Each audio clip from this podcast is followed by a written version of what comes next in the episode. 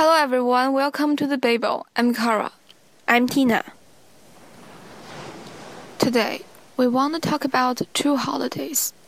The first holiday we want to talk about is Halloween, which was just a few days ago.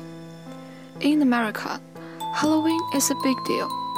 Dressing up in costumes is one of the most popular customs, especially among children.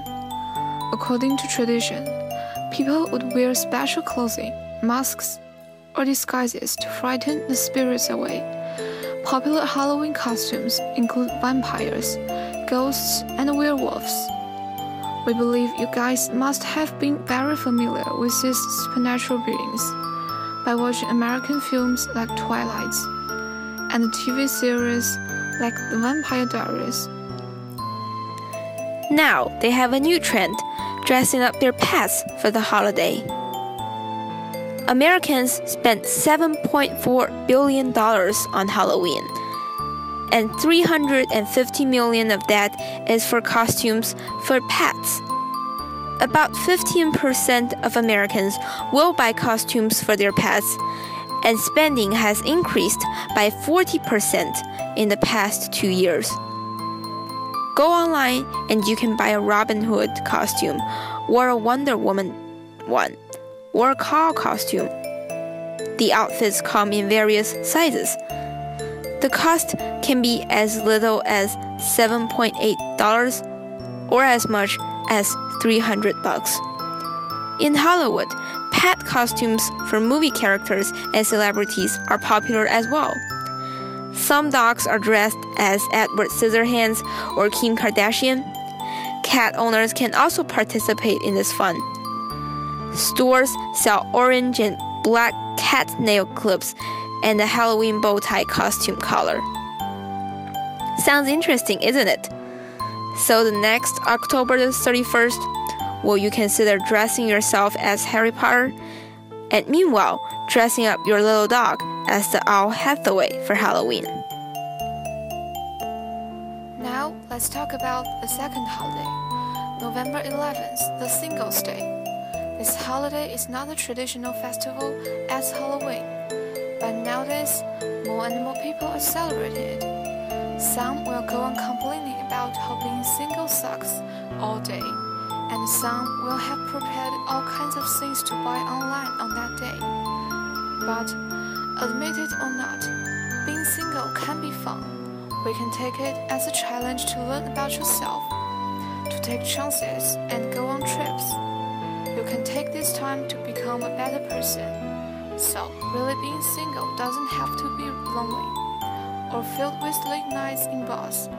It's a chance to discover what you like, learn more about others, and find the person of your dreams. And of course, I truly wish everyone can meet with their Mr. and Mrs. Right at the right place and in the right time. Well, I think mine just took a wrong turn and got lost, and is too stubborn to ask for directions. So, right now, whether you're single or in a relationship, enjoy it, cherish it, and embrace it. Happy Singles Day. At last, please allow us to end this program with two poems about love.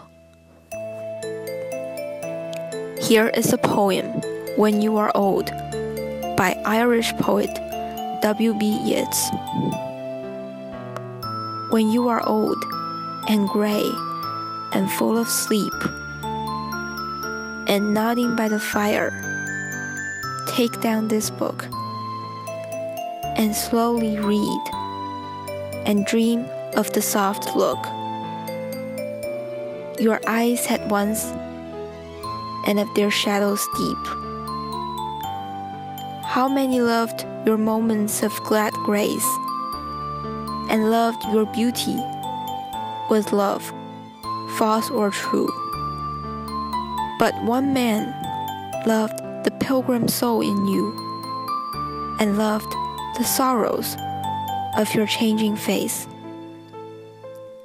And bending down beside the glowing bars, murmur a little sadly how love fled and paced upon the mountains overhead, and hid his face amid a crowd of stars.